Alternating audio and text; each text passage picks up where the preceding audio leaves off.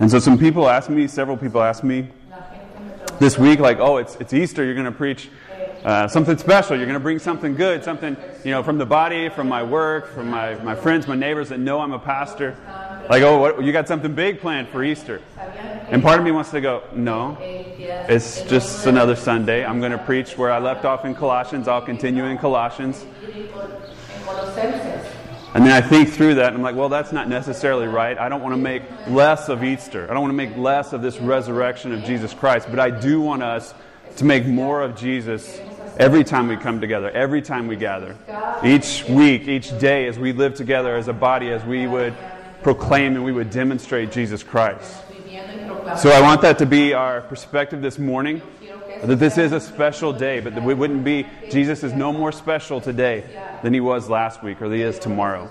And for us to keep that in mind, that we would live each day and each week as if it's resurrection day because that's what it is. And so let's just have that in mind as we go through today that we need grace, we need the cross, and that every day is resurrection day.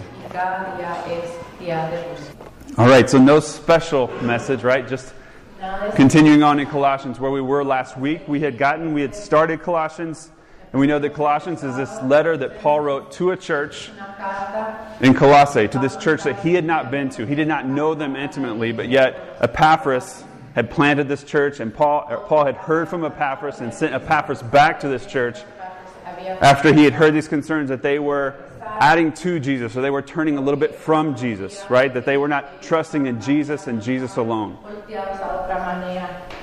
And as Paul starts the letter, he has a greeting and then he acknowledges them. He acknowledges that they are in, that they are a part of, that they've responded to this gospel.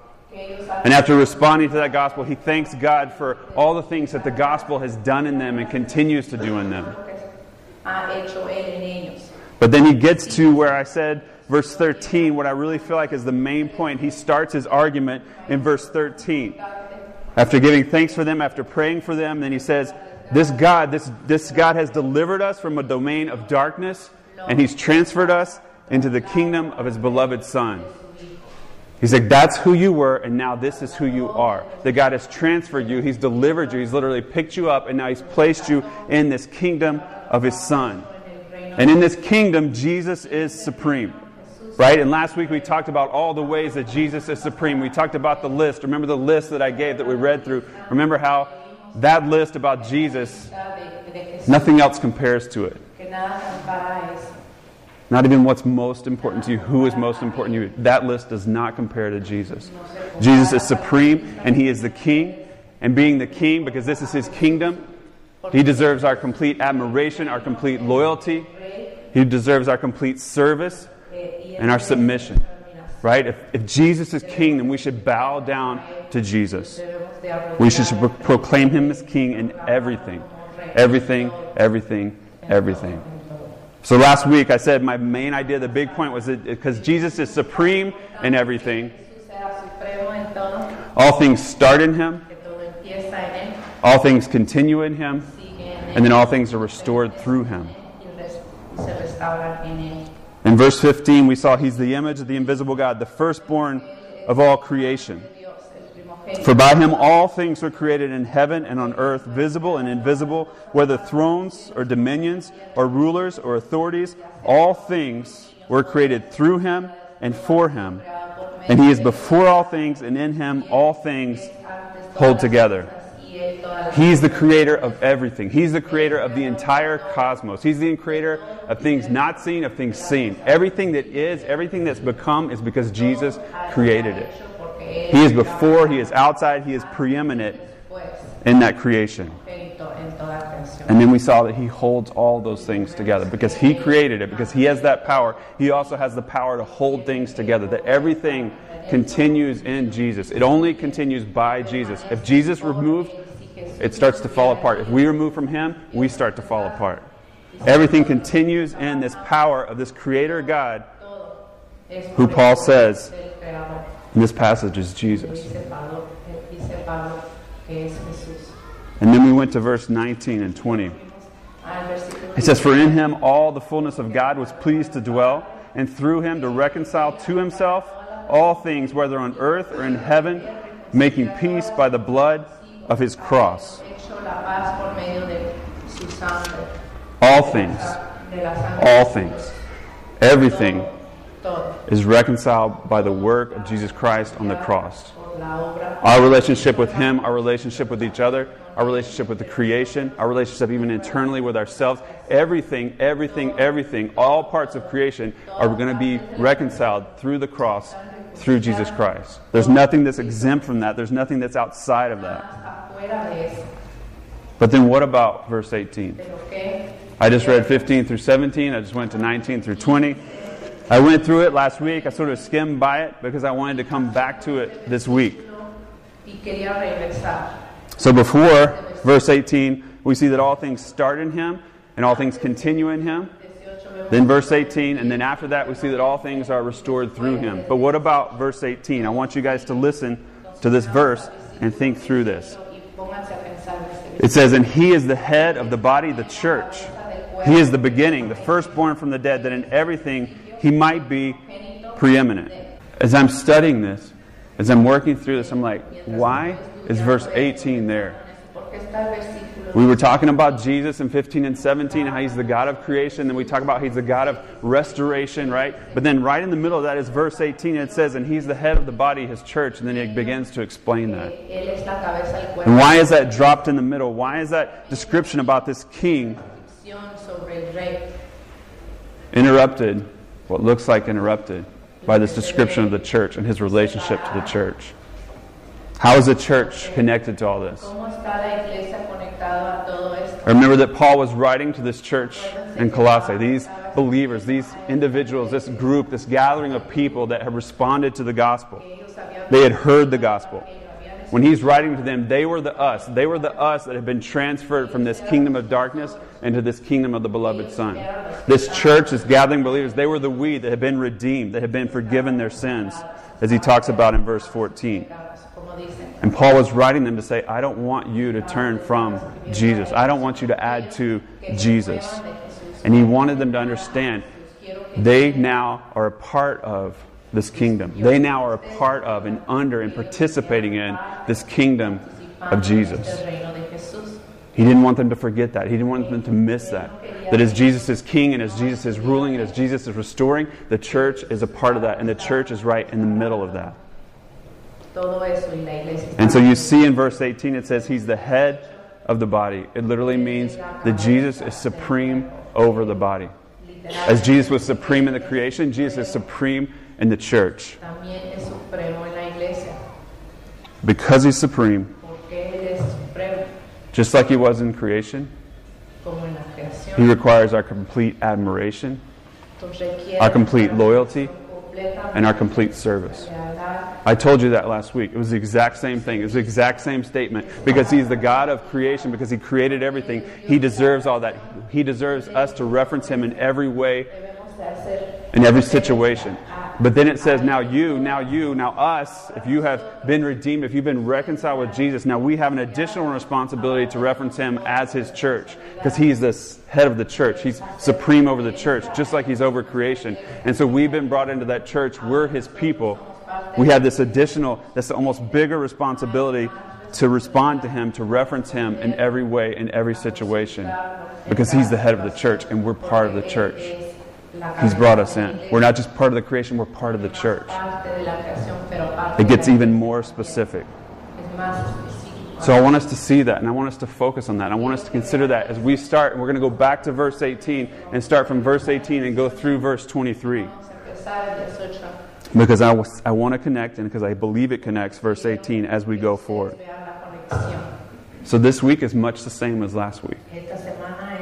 But we're going to repeat it in some ways because Paul repeats it because it's something we need to consider again. It's something we need to understand as we're a part of the church. como somos parte So the big idea, the main point is that Jesus is supreme in the church. Jesús es supremo. And we're going to see the same points that Paul made about because of all under all of creation and, and restoration, it's the same in the church. Because he's supreme in the church, de la creación a la iglesia, the church begins from him. de la iglesia. Because he's supreme in the church, the church is restored through him. And because he's supreme in the church, the church continues in him. Okay? We talked about all those things last week in a big general sense, but this week we're going to talk about them in a specific sense as the church. And just as the church in Colossae needed to hear this, we, Living Stones, we need to hear this. I, Britt, I needed to say this. I needed to hear this. I need to consider this. This is not something we stop, not something we think about. And we need to consider what does this mean for us as the church? What does this mean for us as believers, as followers of those who've been reconciled with Jesus? What does it mean for him to be supreme amongst us? We can't add either. They did, couldn't add, we can't add. And we desperately need to understand our King and this kingdom. So let me read now with all of that background. I'm going to read verse 18 through 23. I'll read it first in English and then in Spanish, but I want you guys to hear that as we start with verse 18 through this perspective of the church. And you're going to see how the church is connected throughout all of this. Verse 18, it says, And he is the head of the body, the church. He is the beginning, the firstborn from the dead, that in everything he might be preeminent. For in him all the fullness of God was pleased to dwell, and through him to reconcile to himself all things, whether on heaven or on earth, making peace by the blood of his cross. And you, who once were alienated and hostile in mind, doing evil deeds, he is now reconciled in his body of flesh by his death, in order to present you holy and blameless and above reproach before him. If indeed you continue in the faith, stable and steadfast, not shifting from the hope of the gospel that you heard, which has been proclaimed in all creation under heaven, and of which I, Paul, became a minister. So, because Jesus is supreme in the church, the church begins from him. Look at verse 18 after it says that he's the head, after it says that he's supreme in the body, it says he is the beginning. It literally means that the church comes from him. He is the origin of the church. That word means anything El, el origen which begins to be, what it came from. He's the beginning of the church. He started the church. He actually is the creator of the church. Jesus made the church. Jesus came up with the church. The church is not a man made institution, it is a Christ created organism. I didn't make this up. Men didn't make this up. Jesus Christ made up the church. Okay? It came from him. And if it came from him, then we have to live under him as if he is, it says, the firstborn. It says he's the firstborn from the dead. That firstborn is just a term. It's a term of, of rank, a term of privilege, a term of, of position. That he has the ability to rule sovereignly over his church, over this body. He's the firstborn over the church. He has all rights to do what he wishes, to do what he pleases. He is in rule over his church. He created it. And it's the same, as I said, that we saw in creation in verse 15. He's the firstborn of creation. He has the right to sovereignly rule over it. But he also has the right to sovereignly rule over this church that he created. And so, as I said before, we as a church, we have a specific responsibility to live in reference to him. And yes, I'm talking about living in reference to him again. Again, we need to think through what does it look like to live in reference to him? ¿Cómo es vivir? And I've been going through this this week in my mind. I'm like, why? So I've got to talk about being referencing him again? Yeah, you need to talk about me. We need to talk about referencing me again. Hablar sobre eso otra vez. And I tried to analyze my, my days, my, my, my week, and like, what is it that I come back to repeatedly and repeatedly and repeatedly? What is it that I reference Y otra vez other than Christ? estoy poni- haciendo referencia And unfortunately, it's my phone. y me pongo a pensar mucho My phone sleeps beside me. All right? My phone wakes me up in the morning. I, I reference my phone. I know what time it is. I reference my phone. I know what happened at work at night while I'm asleep because I work at a hospital and there's things going on 24 hours a day. I know who's texted me after I fell asleep and now I need to respond to. I know how much time I have before I get ready, before I've got to leave, before I take my kids to school. I get them in, I plug it into my radio in my car. It tells me where to go. y me dice dónde- me dice dónde ir. As I'm thinking, I read my Bible on the phone. A lot of times in the car, what I'll do is I'll be going through this passage in my in my head, and I'll be going through it. And as I think of something, as I make God gives me this connection, then I'll take a note on my phone and put it in my memos. And then I get to work and I plug my phone into my computer. And then I know what's going on. I've got my computer in front of it, my phone, you know, because I need to know if my wife is looking for me, if she wants anything, if she needs anything, because I'm an amazing husband that always serves my wife. And I never ignore texts that come from her.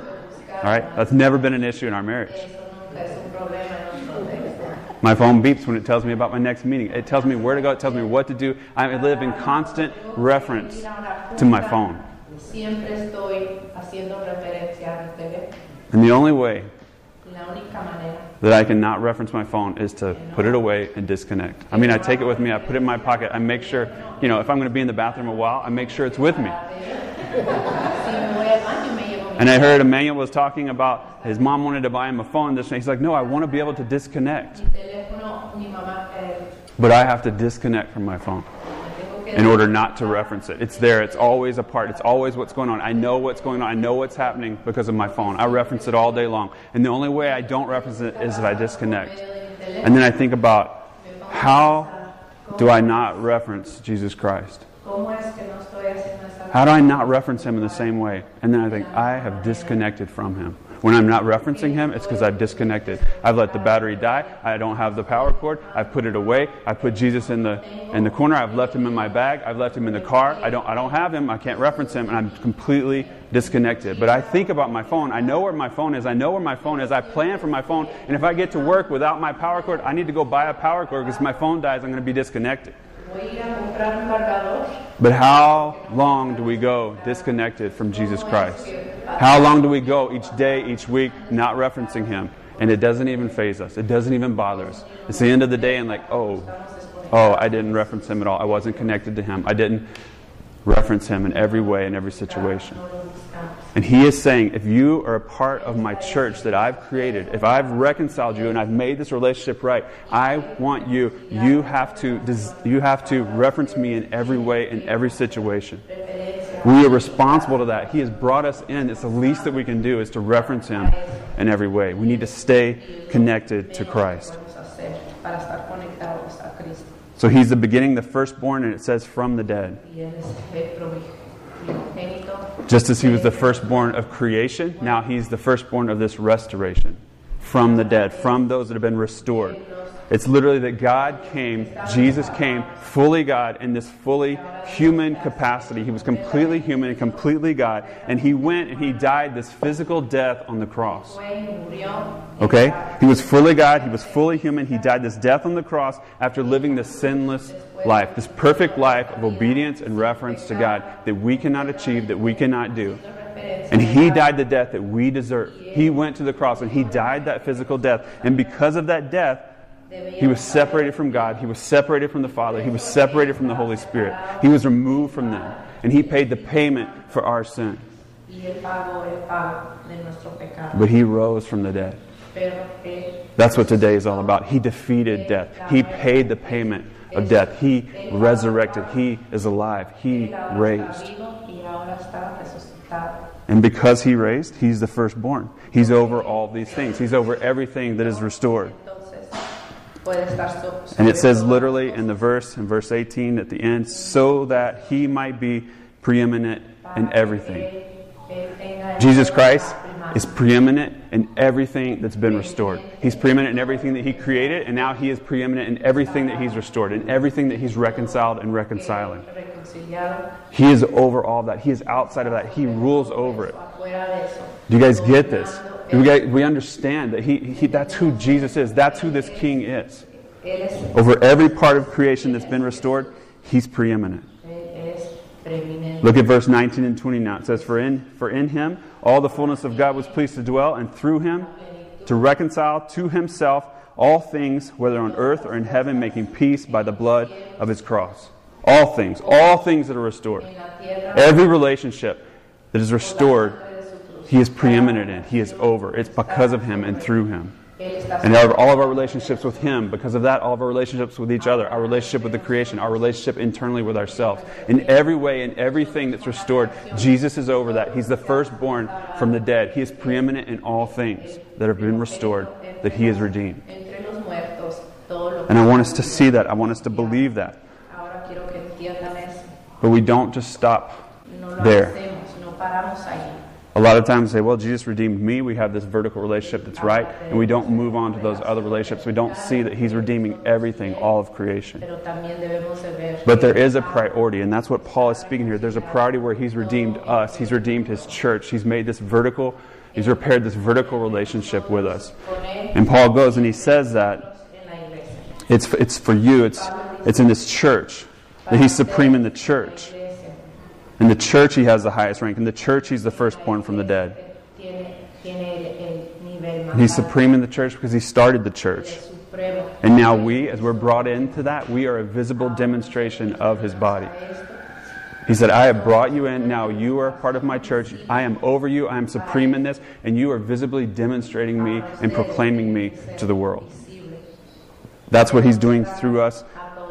And that's how he's over us. Tierra, y es como Él es sobre nosotros. And I want you to know that if you know Jesus Christ, quiero Que ustedes sepan si You're a part of the church. Cristo Jesús, entonces son parte de la iglesia. if you know, if you've been saved, if you've been reconciled, if you have the saving faith in Jesus Christ, then you are a part of the church. There's not a choice. There's not a decision to be made. You're a part of his church. You're a part of his body. Entonces ahora son parte de su iglesia, parte de su cuerpo. And we're supposed to be a body. A body of collected individuals who have one thing in common. That's what the word, this word soma means. They have this one source, this one connection, this one thing that they depend on, that they're gathered around, that they are united in. So if you know Christ, you're a part of the body. If you're a part of the body, then you're united in one thing. And that one thing is the King. That one thing is Jesus Christ. There's nothing else, nothing else that binds us together except Jesus Christ. That's when we say we're multi ethnic, we're multi class, we're multilingual. It's not so that we can be cool, it's because the only thing that matters, the only thing that unifies us is Jesus Christ. Nothing else. Everything else is secondary. Everything else, many things are arbitrary. The only thing that matters, the only thing that brings us together, the only thing that unifies us is Jesus Christ because He's the head of the church. He's supreme over us. He's the firstborn from the dead. That's it. Jesus, that's it. That's all that holds us together. And we need to believe that. We need to think that. Y nosotros debemos de creer eso, entender eso. But we tend to unite around so many other things. Pero en vez de eso nos unimos. And it's not bad. It's not wrong to find things in common. It's not wrong to unite around other things. But we have to keep this cosas. Pero tenemos connection, this unitedness. It's only in Jesus Christ. All these other things can change. And as I've watched this week, and I've watched this, this week of Passover and this week of, of Easter as we get to Sunday, I've seen so many things where we gather around these traditions, okay? And I'm not, I'm not dissing on traditions, all right? I'm not dissing on the, uh, the things that we do, that some of the things, I'm not even sure why we do them, okay? Yesterday in Lanark Park at 11:30, a whole crowd of kids gathered at the stage at the park Mucha gente ahí que salían to run around and chase and look for these colored eggs. a correr y buscar And then they chased around a park uh, rec staff worker who's dressed up in a white bunny suit. otro que está, lo está buscando. Nothing wrong with that. No está mal. But why are we doing that? I mean, they're- were connected around this. The whole park showed up. All these kids from the neighborhood showed up. And I want to show you, this is what actually happened at my house. If you'll go to the next one, Mark. En mi casa quiero, les quiero enseñar lo que pasó en mi casa. In my house, En mi casa. My two daughters have on these crazy hats made of construction paper with ears that look like rabbits. They've got makeup on their face, and they have their cousin who's participating at four months old. They're, united in this. They're connected by this tradition, just as those kids were connected at the park. You go to McDonald's. I just drove by and saw it. I don't, you know, I just go there for drinks, not food, right? But as you as you go through the, the drive-through to get coffee, you can say fillet of fish Friday. Why do they have filet of fish Friday at this time of year? And then you go to Wendy's, they have filet of fish Friday, but it's not filet of fish. But you go to all these restaurants, they have this fish Friday. And it's like, so we do all this? Okay, why do we do that? And why do all these people participate in that that don't normally participate in something religious, but yet they'll have fish on Friday?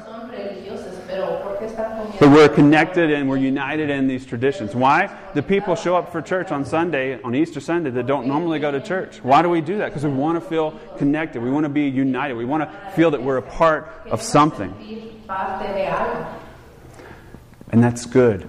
That's natural. That's the way God has created us. Natural, y es la, la manera que He created us to, as soon as He connected us with Him, He's like, now you're connected with each other. If you are reconciled with me, now you're a part of my church. Now you're a part of this body. Now you're united in my church. I'm the head over and you are the body. You're connected together.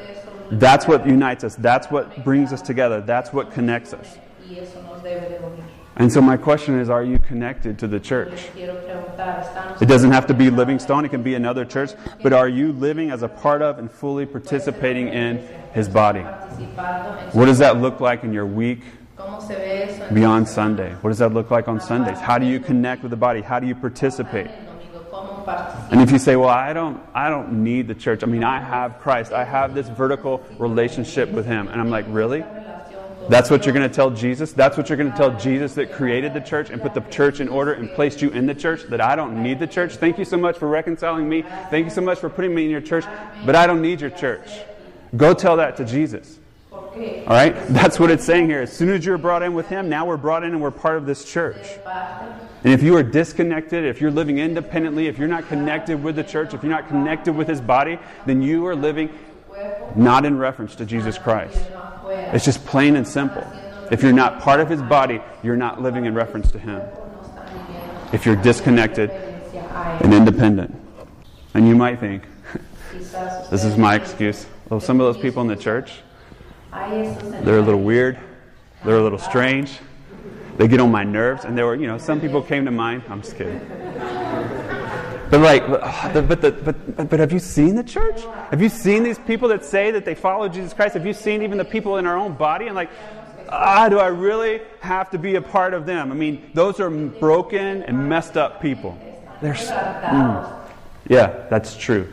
All right. The only way that you are part of the church is if you are broken and if you're messed up. If you're not broken and messed up, you're not part of the church. Okay. We have to be broken. We have to be messed up for Him to restore us and bring us into His church. Look in verse 21. parte de la The church begins with Him, and then the church is restored through Him. Look at verse 21. Paul describes these types of people that are in the church that a lot of times we don't want to be a part of because it's hard to admit that we are a part of it. All right, look at verse 21. It says, And you, he's talking about you, the Colossians, you that have received Christ, you that are following Christ. He's talking about you, living stones, me and you. We were once alienated and hostile in mind, doing evil deeds. You were alienated, you were hostile in mind, you were doing evil deeds. Alienated means I'm shut out from fellowship. Literally, I can't have intimacy with Jesus Christ. There is no relationship. We were shut out. We were alienated. It says we were hostile in mind. We were completely against, in all of our desires and all of our will and all of our thinking, we were in opposition to God. We were in complete opposition to Him. We were His enemies. We weren't sort of for Him. We didn't agree with Him. We were completely opposed to Him. So he says you were alienated and you were hostile in mind, and then it says, and you were doing evil deeds. Not only did we think that way, not only did we believe that way, but we were actually acting that way. All of us, you, me, the church in Colossae, all of Livingstones, that was who we were. We were broken, we were messed up, and it says, now he has reconciled in his body of flesh by his death. He doesn't reconcile people that aren't broken or that aren't messed up. He reconciles people that are broken, that are messed up, that are alienated, that are hostile in mind, that are doing evil deeds. That's who he restores. That's who he reconciles. And he reconciles us, as we sung this morning, through his death on the cross. That's what he did. That's how he did it. And I have shared this analogy that, right, he, he's rescued us. He, he came behind enemy lines and he, he carried us out and he put us on his shoulder. And in doing that and rescuing us, he gave his own life. And as I thought through that analogy, as I thought through that in my mind, I have this picture of this innocent, helpless victim that he came and that he got. And then he picked us up and then he carried us back to safety. He carried us and put us in his kingdom. But that's not what this says. He says he came behind enemy lines and he got the enemy. He got me and he got you. And we were the enemy. We were opposed to him. We told him to go away. We didn't want to reference him. Uh, we basically just made little of him, but yet he picked us up and he put us on his shoulder as we kicked and as we screamed and as we cried. He says, I don't care that you're my enemy. I'm going to rescue you. And I don't know that I have a good example in my life what it means to have an enemy. It sounds like such a strong word. I'm like, really? So I'm God's enemy? I mean, I'm not that bad. I wasn't that bad. I haven't had these individuals in my life that I always say, oh, that's my enemy. I remember one guy in middle school that wanted to beat me up, but I've tried to avoid having enemies. And so I want to read you guys. This is from a, a book so that we can get a picture of what an enemy looks like. So we can have a clear representation of that. So we understand that's who we are. This is a book called um, Let Justice Roll Down. It's about a man, it's a biography of a man named John Perkins. He is a um, African American man who was born in Mendenhall, Mississippi, in the deep south. que estaba viviendo en el In the 20s. Estados He was my grandfather's age. And at the, in 47, in 1947, after watching his brother be killed after living on one side of the track in Mendenhall all of his life, after being oppressed, after living in the situation of white and black, he got out of Mendenhall as quickly as he could. When he had the first chance, he got married and he got out and he moved to Pasadena. And after living in Pasadena, after experiencing this different life, this different setting, this different interaction, he came to know the Lord. And when he came to know the Lord, God impressed on his heart, you have to go back. And he went back thinking that he was going to save his people, he was going to rescue his people. He went back in 1960 a la gente. Y with a family, with a wife. He went back to where he came from, back from where he escaped. And he thought he was going to rescue his people. But when he went, he realized that he was coming not just to rescue his people, but to rescue his enemies, to rescue those who had oppressed him, to rescue those white people that had been over him, to free them a, sus enemigos. from the hate, from the slavery that they had been in. y todo el odio que ellos estaban también. And so, this that he shares right here in this book Está compartiendo lo que It's after um, he's been beaten, he was arrested, he was taken into the state patrol office, he was kept overnight. He was beaten several times unconscious. He was beaten to where they thought he was dead and had left him, and then found him still alive. They made him mop up his own blood. They stuffed things in his nose and his mouth.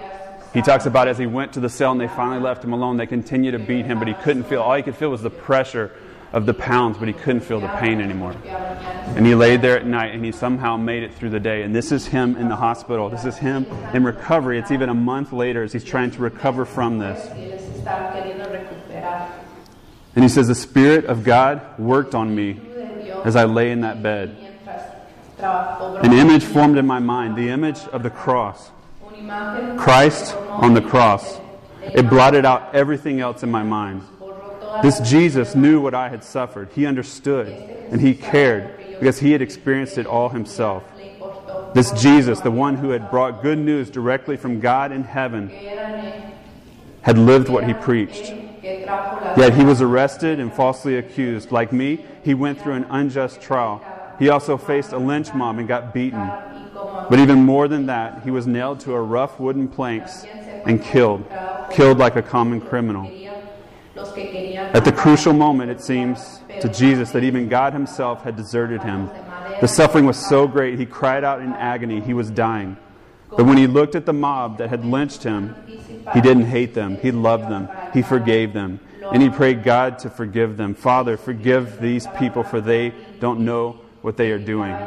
Llantos de agonía His enemies hated, but Jesus forgave. I couldn't get away from that. We're a part of that crowd. nosotros somos parte de esa gente We're a part of that lynch mob. We're a part of the crowd that was there. If we were there, we would have done no differently. hubiéramos estado allí hubiéramos hecho lo, lo mismo We're his enemies. We were opposed to him. nosotros somos los enemigos We would have acted the same way and don't think that you would have acted any differently. And yet, he rescued us. He reconciled us. He came for us as his enemies and transferred us from this kingdom of darkness into this kingdom of light. trasladó de este He crossed over that line even when we were hating him, and he put us on his shoulder and he brought us over. And if that's not who you are, then you're not in the church. Because that's who Paul says is the church. And he did all that in order to present us before him. It says in order to present, and at the end it says before him. It literally means to be, that we could be in His presence, that He could stand beside us, that we would be connected to Him, and that He could witness on our behalf. So, we as His enemies, He took out of this kingdom of darkness and put in this kingdom of light, and now He stands beside us, He's connected to us, and He witnesses for us. Conectados y Él es nuestro testigo. Think about that for a minute. Piensen en eso. un He did that, and now He presents us, and He stands before us. He's connected to us, and He witnesses for us. nosotros y nos- His enemy that opposed Him, that was alienated from Him, that did these evil deeds. que hicimos estas obras malas. That's what He's done for us. And He presents us in that way. Nosotros y nos I'm like, what kind of king would do this? ¿Qué clase de rey What kind of king would respond that way to his enemies? That's King Jesus. That's the Jesus that we serve. That's the Jesus that we submit to. That's the Jesus that we hail. He's the king of the church. And he has made us, look, it says he's made us holy, he's made us blameless, he's made us above reproach. Literally, it means holy. He's made us a saint. He's given us fellowship. He's let us be a part of His body. He's given us this intimacy with Him. And He says, I even give you my spirit now to abide in you. You were my enemy, but I reconciled you, and now I'm placing my spirit in you. That's what He's done for us. And He says, You're blameless. You're without fault. You don't have issues because I'm standing here beside you. You're connected to me, and I am witnessing on your behalf. That's what I've done. And we're above reproach. You are not guilty. There's nothing that you have done that anyone can hold against you because I am standing here with you, because I did this for you. porque yo hice esto por ti. He did that for us. We didn't participate. We didn't do anything. We didn't contribute. He did that for us. Él lo hizo por nosotros. If you look at Romans 5 18 through 19, 5, 18 it says, Therefore, as one trespass led to condemnation for all men, so one act of righteousness leads to justification for all and life for all men. Verse 19, For as by one man's disobedience the many were made sinners, so by the one man's obedience the many will be made righteous. We're made righteous by that act. We're made righteous by what Jesus did on the cross. We're made righteous by the blood that he shed on the cross. By that and by nothing else. By nothing that we've done, by nothing that we've contributed, but by his blood. That's what makes us righteous.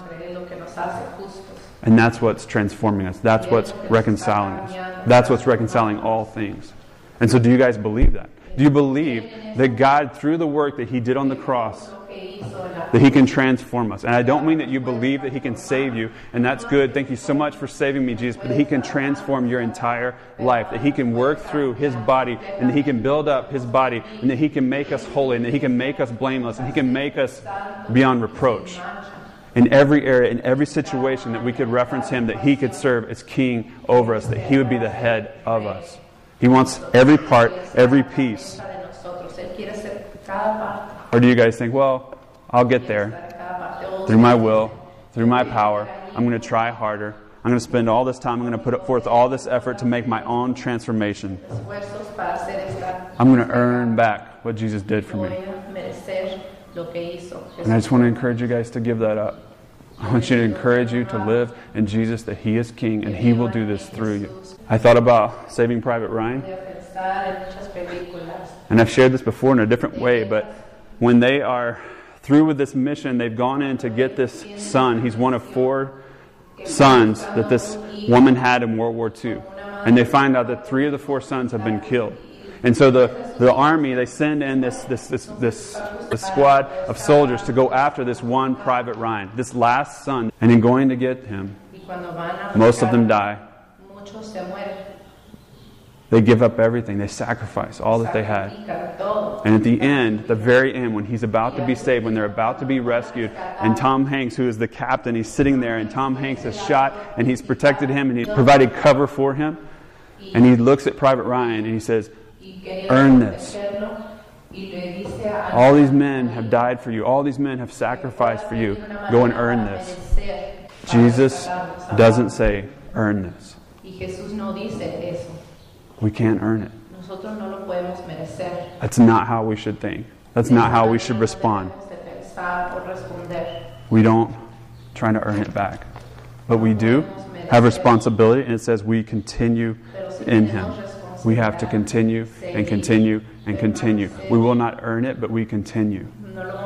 So just as He began the church, in Him He also restores it through Him, and then lastly, the church continues in Him. If you look at verse 23, It says, if indeed you continue in the faith. And I looked at that. I studied it. I looked up that word, if. I looked it up in another reference. Really? If? That's what it means? If? If? Sí es lo que quiere decir. Yeah, it means if. Quiere decir que sí. All these things, if we continue. Not if we earn it, not if we try hard, not if we deserve it or if we achieve some level, but if we continue. Jesus says, I've done all this, now continue in it. Just continue in it. Just walk with me. Just be in my church. Just be a part of me. Just be a part of my body. If you continue, if you continue. To preserve in me and preserve in this church that I've placed you in. And look at it, it says, continue in the faith. And I've told you guys again and again, faith is not just that we believe something, not just that we acknowledge it, but that I believe it so much that I actually respond to it and I live according to it. That I believe, and regardless of how I feel, regardless of what the situation looks like, regardless of the immediate outcome, I continue to respond because I believe the Word of God, I believe what He's done, and I continue on in faith. I continue, I continue, I continue. That's what faith is, is to continue acting. Not just continue believing, but acting on your beliefs. That I would continue in the gospel. And that's what he's saying. If we continue, if we continue stable and steadfast, that we wouldn't turn from the gospel, that we wouldn't add to the gospel, that we would stay literally rooted in the gospel, because Jesus Christ is all we need. He is sufficient. He is everything. He's the head of this church. He is supreme. He's the one that restores it. He's the one that started it. He's the one that's going to continue it. We would just remain in Him, and that's it. Continue in Him, continue in His gospel. We had a family bike ride on Friday. Una. Estamos notando And bike rides with my family Y, y haciendo eso con mi are one of the most difficult outings of my life. de mi vida. Because we live in the apartment here in Lanark, and all of our bikes are piled on our balcony. And they're they're tangled together and the, the the pedals get stuck and the wheels are stuck and I have to go and I have to take this tarp and I get dirty with the tarp and I have to get the bikes out and then it's been so long since we've ridden bikes I have to pump up all the tires and this is five bikes right and a carry behind for Annalise okay it's a lot of bikes and then I have to bring those to the den and then from the den I have to take them down to the courtyard and then while we're doing that all the kids have to get ready okay this is when I realize I need grace but we got on our bikes and we were adventurous. Like. I mean, we did all this work. I mean, we're not just going to go for a ride around Lanark Park. Like, let's go to Balboa Park. All right? So, me and my four kids and my wife, we get the bikes ready and we drive or we ride to Balboa Park. It took us like two and a half hours to get to Balboa Park. And, and it's not a circle, right? It's, it's one direction there and then one direction back. We stop and we eat and then we go to the park and we're laying there on a blanket and we're like, oh, okay, we finally made it. And you know what nobody wants to do is have to ride back now. And we're just going to enjoy the park. We're going to lay there. And I was like, oh, this is amazing, kids. Like, just stop and, and feel the breeze and the sunshine. And they're at the playground and the lake is there and you can feel the breeze coming off of it. And all of a sudden, Nidia goes, Y mi esposa. I'm like, what is it? She says, it's 3.30. I was like, okay. It's like, las tres y we're supposed to be back at 4. Debemos de regresar a las cuatro. Rebecca's going to watch our kids. We We're going to go out tonight. We're going to have dinner tonight. Vamos a salir a comer. porque And we started to think through all these ways that we could adjust that plan. We had made it all the way out to Balboa Park, but we didn't want to continue. Right? Well, can we get Rebecca to come? She can get the van. She can bring the van. We can load up. Well, I can ride the bikes back, but we'll put the kids in the van and their bikes in the van. And like, how is this going to happen? And I sat up and I was like, no, no, no, no. We're the foolers. We're going to continue, right? We're going to do this. And he's like, it's going to be so late. I'm like, no, we'll get back by five, okay? It'll take us an hour. It took us two and a half hours to get here. How are we going to do that? I'm like, we are going to do it. We're going to endure. We are going to continue. And I want to show you what it looked like before we started. This is at the park. I had to wake them out of their stupor. I was like, come on, let's go, let's continue. Let's not stop. Let's get back on our bikes and let's continue to ride. But isn't that sometimes what we do? We say, oh my gosh, look at what we've gotten into. Look at what I've gotten myself into following Jesus. This is a mess. Look at this church that now I'm a part of. These people are broken and messed up and irritate me. Do I really want to continue? Do I really want to go on? Do I really want to continue to pedal? Do I really want to continue following Him? And that's what Paul says is yes, continue. Jesus is saying, continue in me. You started in me. I've restored. You've been restored in me. And now you need to continue in me. So continue. Continue. Continue. We have to continue. We continue to be gospel oriented. We continue to be gospel powered. We continue to reference this King. And we continue in his body. We continue in all those things. Everything that we are is because of Jesus. Es por Jesús. Everything that we will be is because of que vamos a Jesus. That's it, guys. es por Él. He's supreme. He's sufficient. There's nothing else that we need. suficiente, no hay nada que There's nothing else that we should hold to but Jesus Christ. Tenemos que detener. He came. He walked amongst us. He went to the cross. He died. He was a la cruz, resurrected. And now he sits at the right hand of the Father. y ahora está And he intercedes on our behalf. a la mano He says, You are my church. You are my body. Y él dice, "Ustedes son mi I've created you. I'll restore you. Continue in me. So as we pray, I'm going to close this in prayer and we're going to take communion. And as we take communion, I want us to think about how it is that we continue in Christ together as a church. How we continue together in nothing else but Jesus Christ. That that's what we have this communion, that's what's in common. That's what we take. Is this blood and the body of Christ that was broken for us. Through that, we've been reconciled with him. Through that, we've been placed in his church and he's the king. Let's honor him, let's exalt him, let's serve him.